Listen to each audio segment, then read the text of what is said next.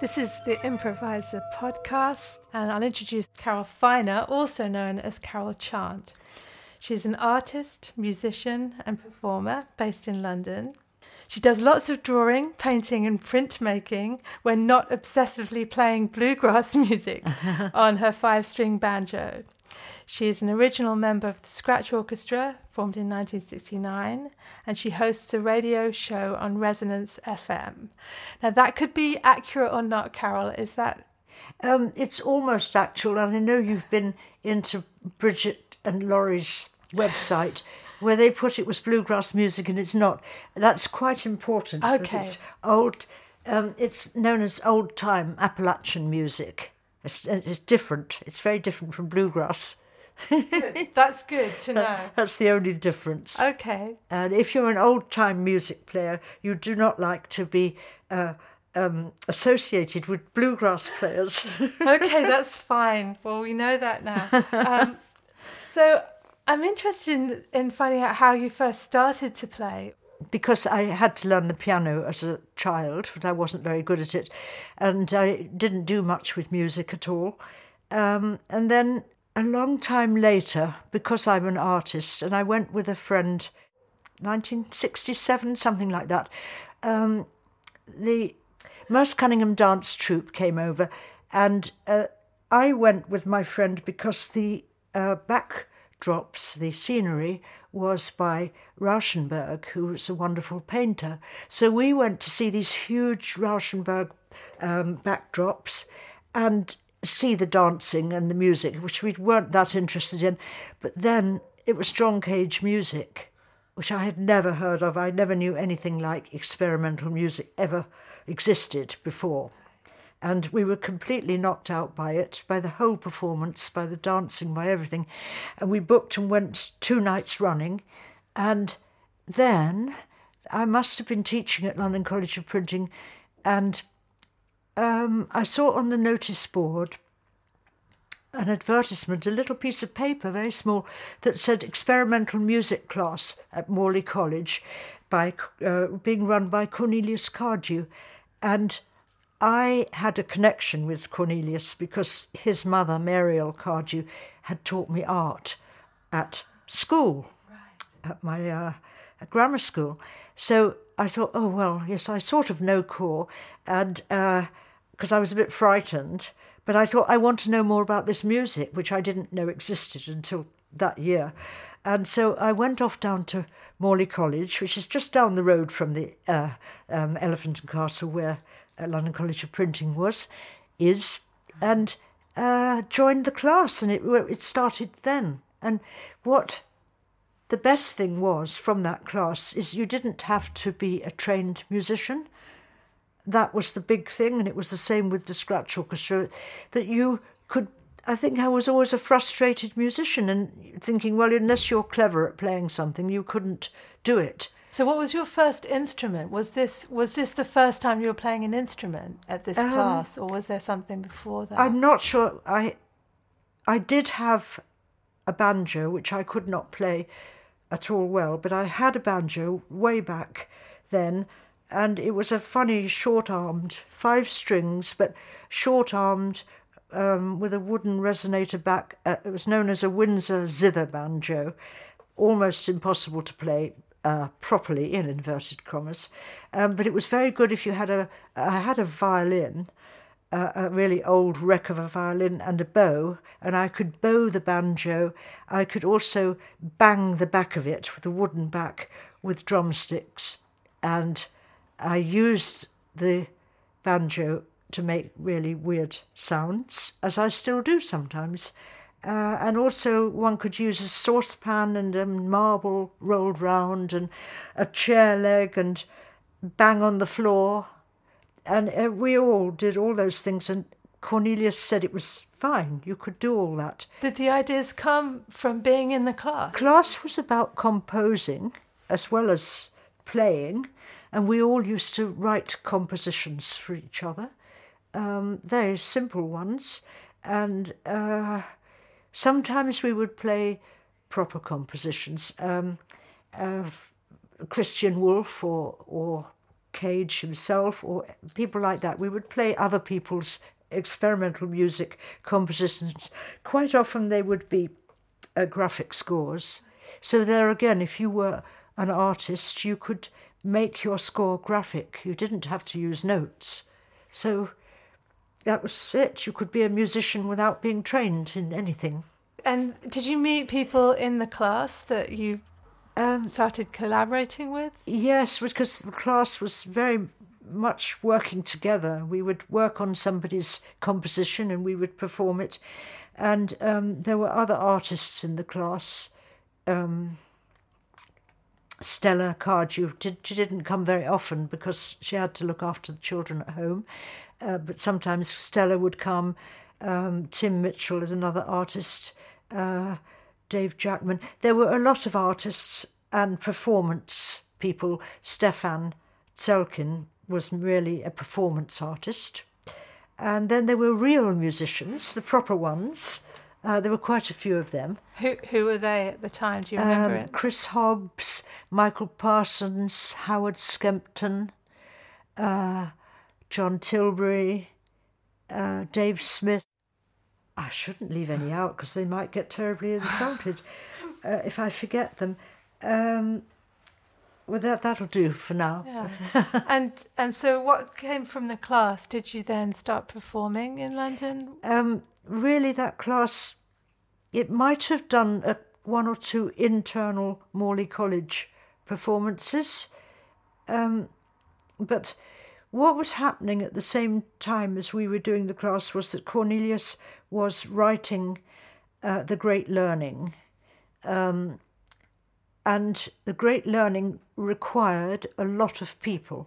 And so when he'd got a paragraph of the Great Learning done, he would try it out on us the experimental music class, but it wasn't enough. He had to have a lot more people, and that was when the Scratch Orchestra came into being, because he put an advertisement in the Musical Times or somewhere or other and said, Would you come and meet anyone who's interested in joining a Scratch Orchestra uh, to perform a large work? And then all these people came from nowhere and everywhere, and up to a hundred members at any one time.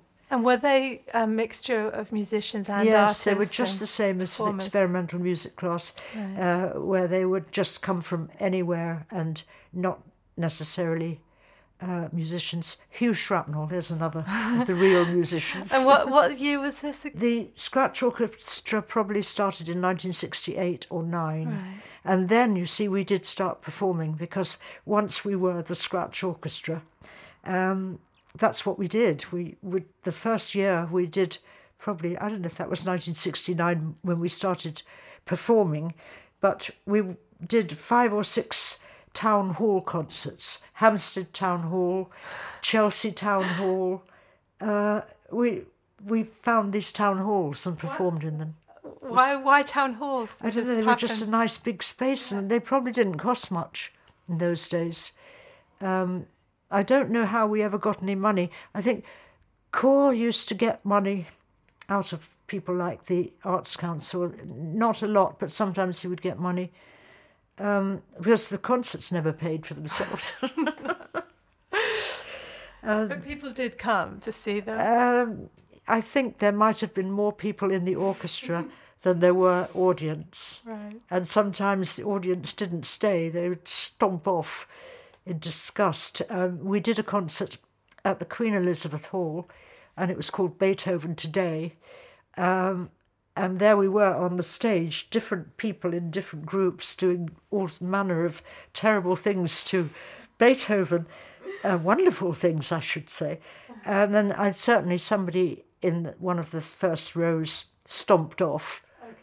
In a fury, and it wasn't his fault because Beethoven today, what what could that mean? It might have meant anything. So, uh, but that I think there was quite a few people who did stay to that concert. Um, so, in terms of composing, what kind of influences? What who were you listening to at that time? Well, because I wasn't so involved with experimental music until then, I suppose I uh, I would have just been discovering people like Christian Wolff and Morton Feldman and John Cage and all the others who we got to perform now and then. And We, we went the year of the Munich Games in Germany um, when um, the Israeli team were Oh, uh, yes. Hijacked and killed and all the rest of it. We were there. We were invited there. We must have been paid to go there to the Olympics. to the Olympics, and we played on the Olympic Straße. That's amazing. we were there, What were you playing? and what piece? well, uh, one thing we played was. Um, what did we play? We played compositions by all sorts of people. Um, Michael Chant wrote a piece that we played. Um, Cornelius wrote a piece. We also played When I'm Cleaning Windows. Uh, I did the banjo on that, which should have been a ukulele, but I played the banjo, and John Tilbury sang the song. We got a huge applause for that. Um, so it wasn't experimental at that point. well, it was still experimental, but um, we were allowed to play other things.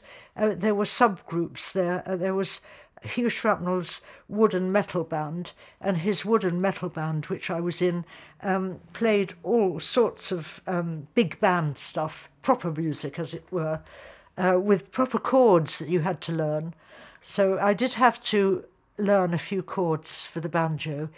Moving forward, we- we're going to listen to something, um, a little bit of something that you've brought with you. So this is a more recent. um, Yes. I mean, we don't have anything from the way back past from the Scratch Orchestra, but I wouldn't know, I wouldn't recognise what I was playing. I mean, there would be all of us there.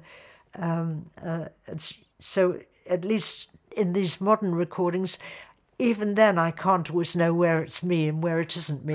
well, we're going to listen to something.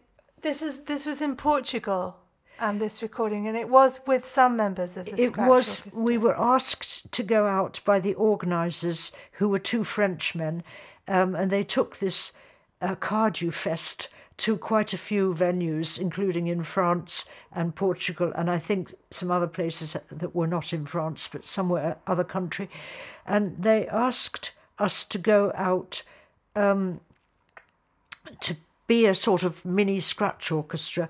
Uh, well, they asked Stefan Szczelkun and me to go out, and they had already asked Keith Rowe um, to perform in a do a sort of mini scratch orchestra concert. Okay, so we'll listen to a little bit of that. So it's the, only the three of us. Okay, we'll come back.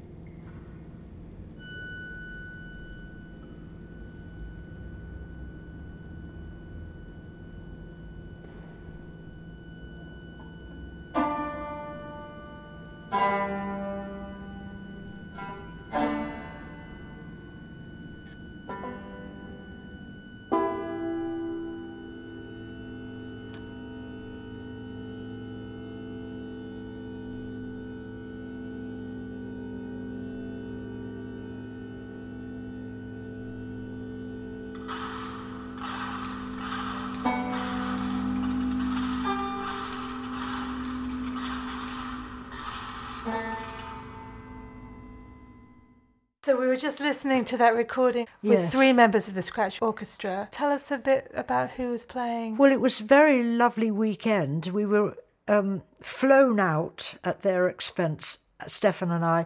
Well, and I suppose Keith Rowe as well, but uh, we were staying in a very lovely hotel and we loved Porto. It was such a nice place.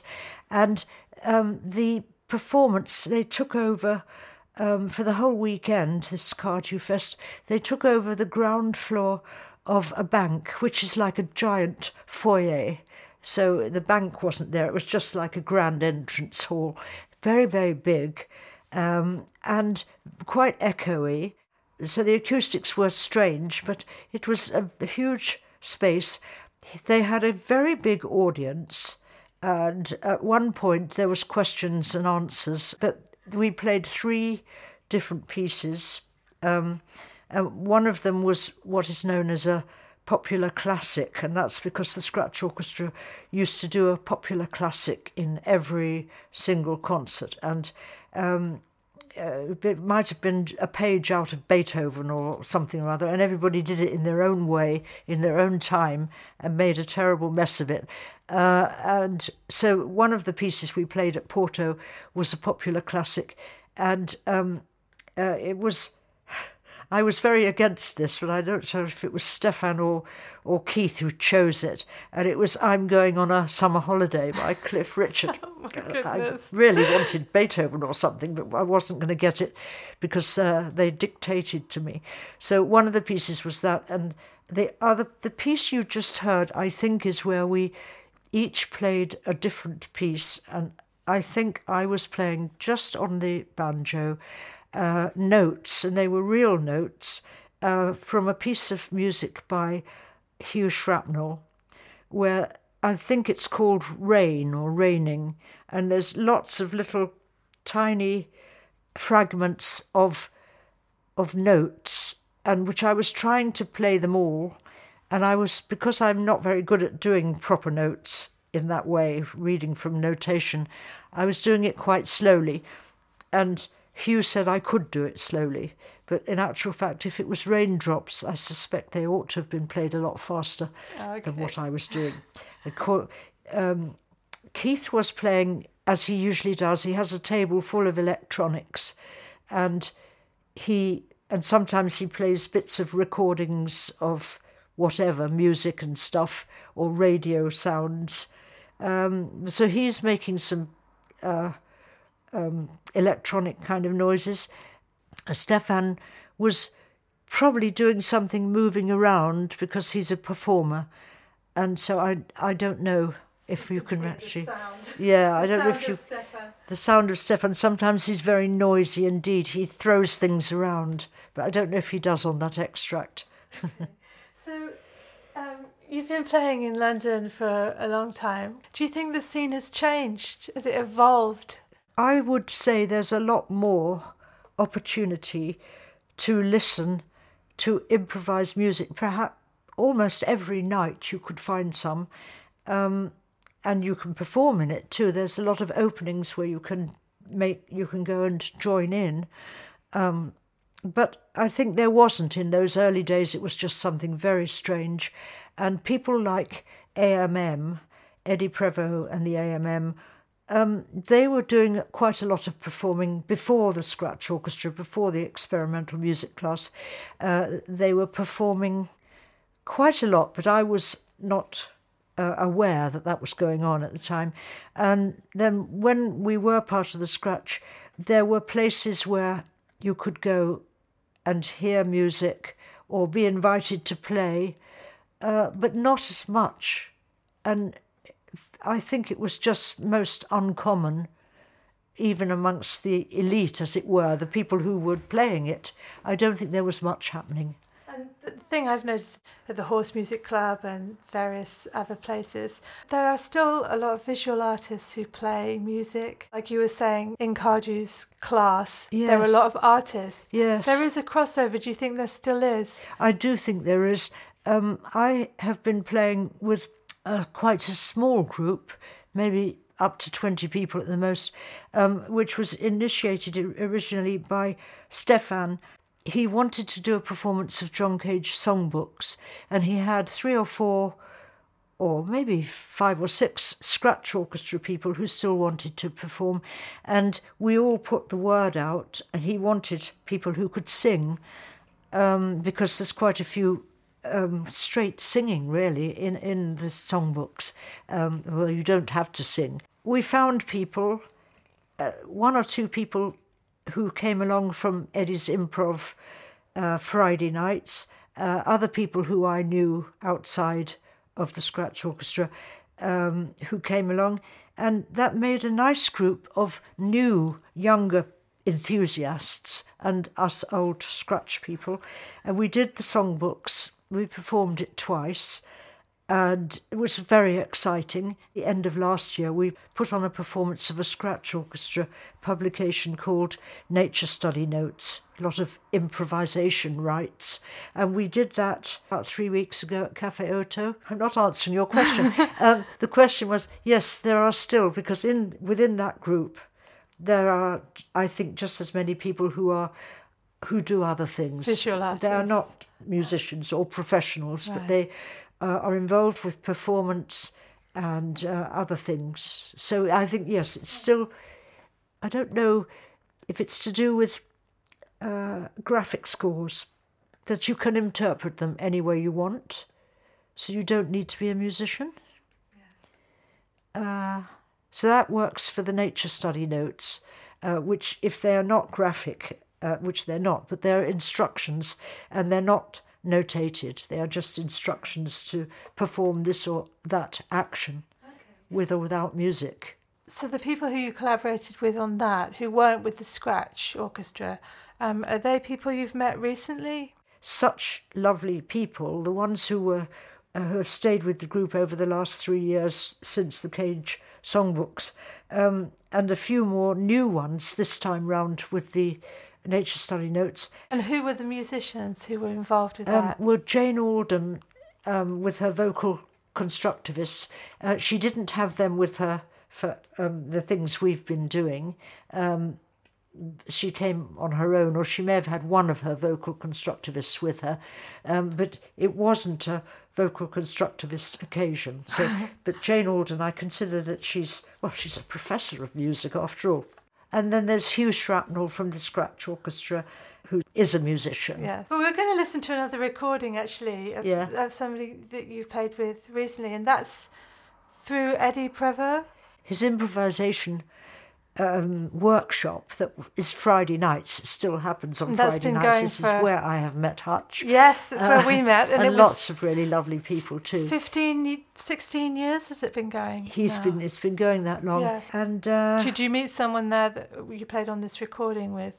Eddie had a Monday night, one one Monday of the month, at Cafe Oto, and he would ask one of the improvisers, the Friday improvisers, to organise that evening. So whoever he asked would then ask two or three or four or six um, people to come along and perform, and he would either they'd all perform together or in groups. Did you ever get asked? I did it a few, yeah, a couple Yeah. of years ago. Yes. Yeah, and this was a couple of years ago, the performance that I'm remembering. Um, and there must have been five or six of us throughout the evening, but my turn was with David O'Connor, and so it was just him and me. And he's playing. I think he plays a, a, a saxophone, doesn't he? And you're playing. And I'm playing a assorted this and that. Okay, well we'll have a little listen to that.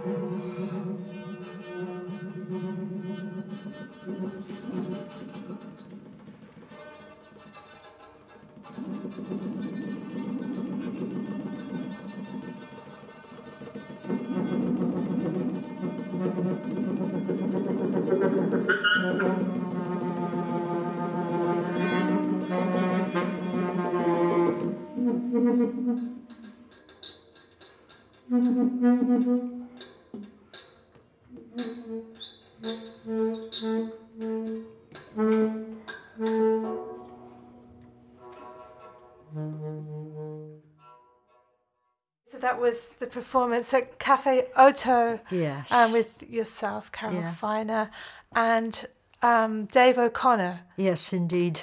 Nice, nice man. Plays lovely stuff. Uh, I enjoyed that playing with him.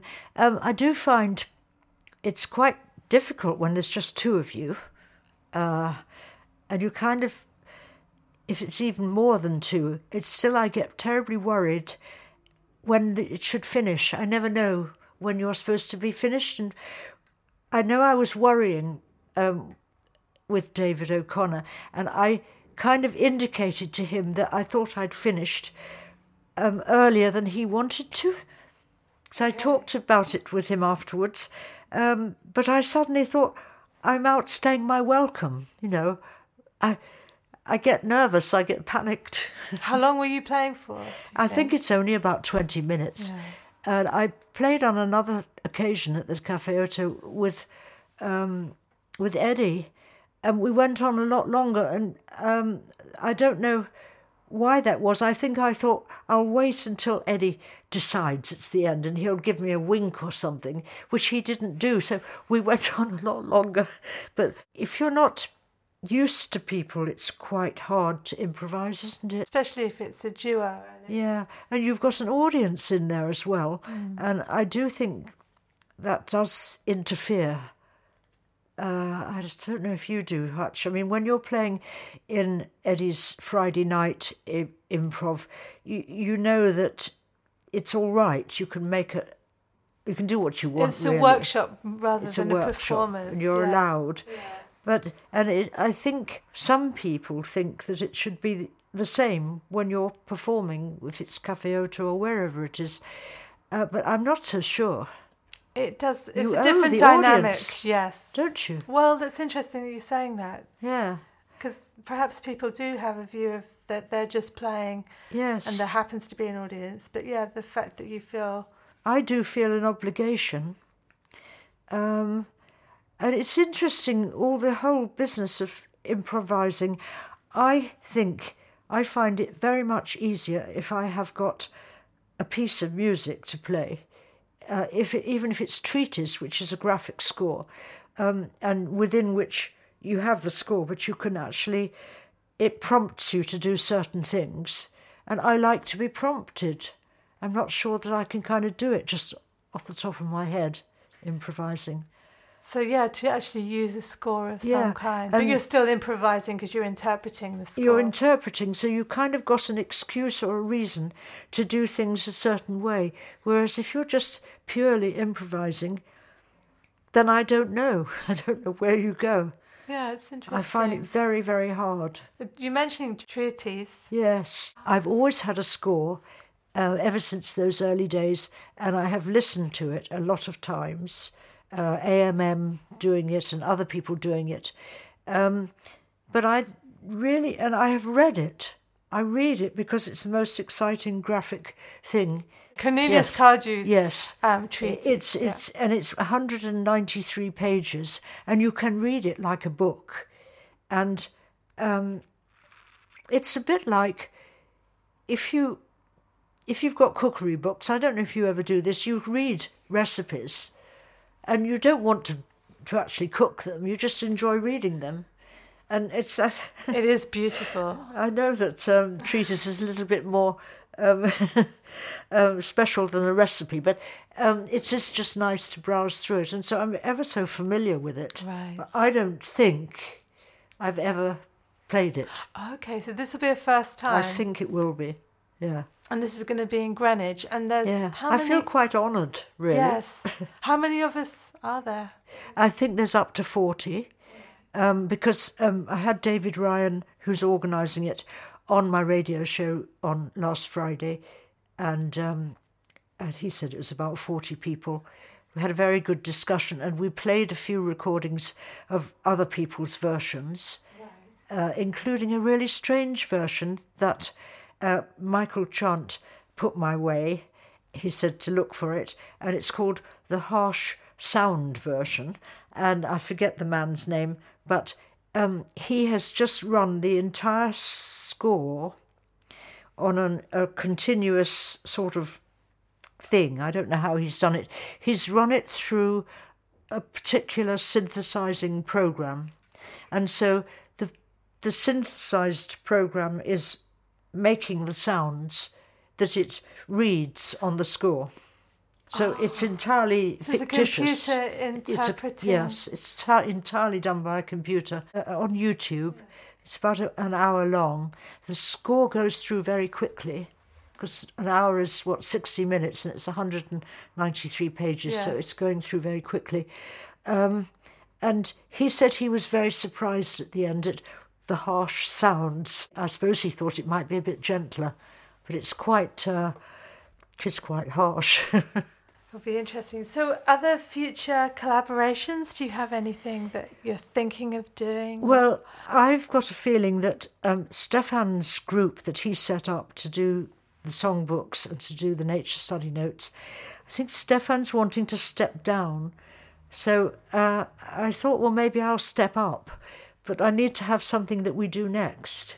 Um, that what I thought was, because I'm getting very inspired by treatise, is that we, if we did a, a visual version. what I would that involve? Well, I don't know because it would be there would be sounds, but there don't have to be sounds because you can perform that score.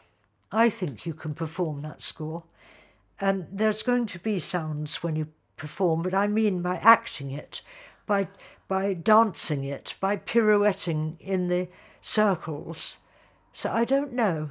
I want to put it to the group that if they think it might be possible. So, that could be a collaboration of, of performers, like visual performers? Yes, visual performers, and I wouldn't want to sacrifice the sounds because I think you have to have sound, but I think it would be primarily to do with performing. Well, you should do this. that sounds like a really good idea, and you'll be calling out for dancers. Yes, And uh, a call for a dancers, call for indeed. dancers. Because I, what I want to find is a reason for us to stay together and do something else. Yes. Um, to do it in a whole different way might be quite something. So I'm I'm thinking about it. That's great. We haven't really talked about your resonance show. Have you got anything Ah. coming up that's Well, um, I've been incredibly lazy about getting uh, guests in, which is silly because if I don't have a guest, then I have to do all the work myself and present a show. I'm stuck on my own, and uh, I think it's time that uh, uh, Hutch came back with your friend Sue. You've been on the program before, so uh, We could do a little horse music club.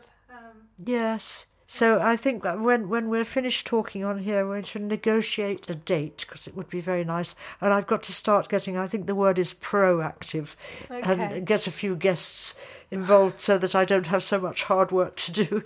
and have you got any new instruments that you've Uh, discovered lately? Or I haven't been playing that strange cümbüş instrument that I had from Turkey. I've I've abandoned that for the moment. Um, I'm only really playing the banjo and um, a few little toys and percussive things. Um, and I have been making recordings uh, but I've used them up because I, I went the northeast states of India um, throughout January, and uh, I actually only did one show. Uh, because I didn't find a lot to record, but I do like to go out and about and, and make recordings of my own and use them on the show. Of the recordings of what exactly? Wherever I go, if I'm in India or Mexico or wherever, um, train journeys, um, things like that, uh, bus rides. Uh, you know, you can't always get music because you don't find it. You're in the wrong place at the wrong time. And so I did have some music, but not a lot. Um, uh, well, bird song, rain. Okay, so how would you describe the recordings? Are they soundscapes or? I call them field recordings uh, because I don't do anything with them except just play them straight. I think if I made a soundscape, it would be more like a uh, a composition, and I'm really would quite. I'm a bit f- afraid to do a sound composition, um, but I would like to. I, I've never really done that. So that's another project. With... I think it's another project to do a sound composition. Uh, and I, I have to say, I'm a terrible amateur. I used GarageBand. And, that's um, not amateur. It's great. It's I think that's what children use, uh, little kids. But um, it's the only one I can kind of understand. Uh, so uh, I know that if I put a lot of sound recordings on different tracks and then stop them and start them, uh, I really should do that. I actually would love to do that. That's lovely. Thank you so much, Carol. Thank you. And we're just going to play out with a recording of a live performance of myself, Carol Finer, and Sue Lynch as the Zorst Trio. Thanks for listening.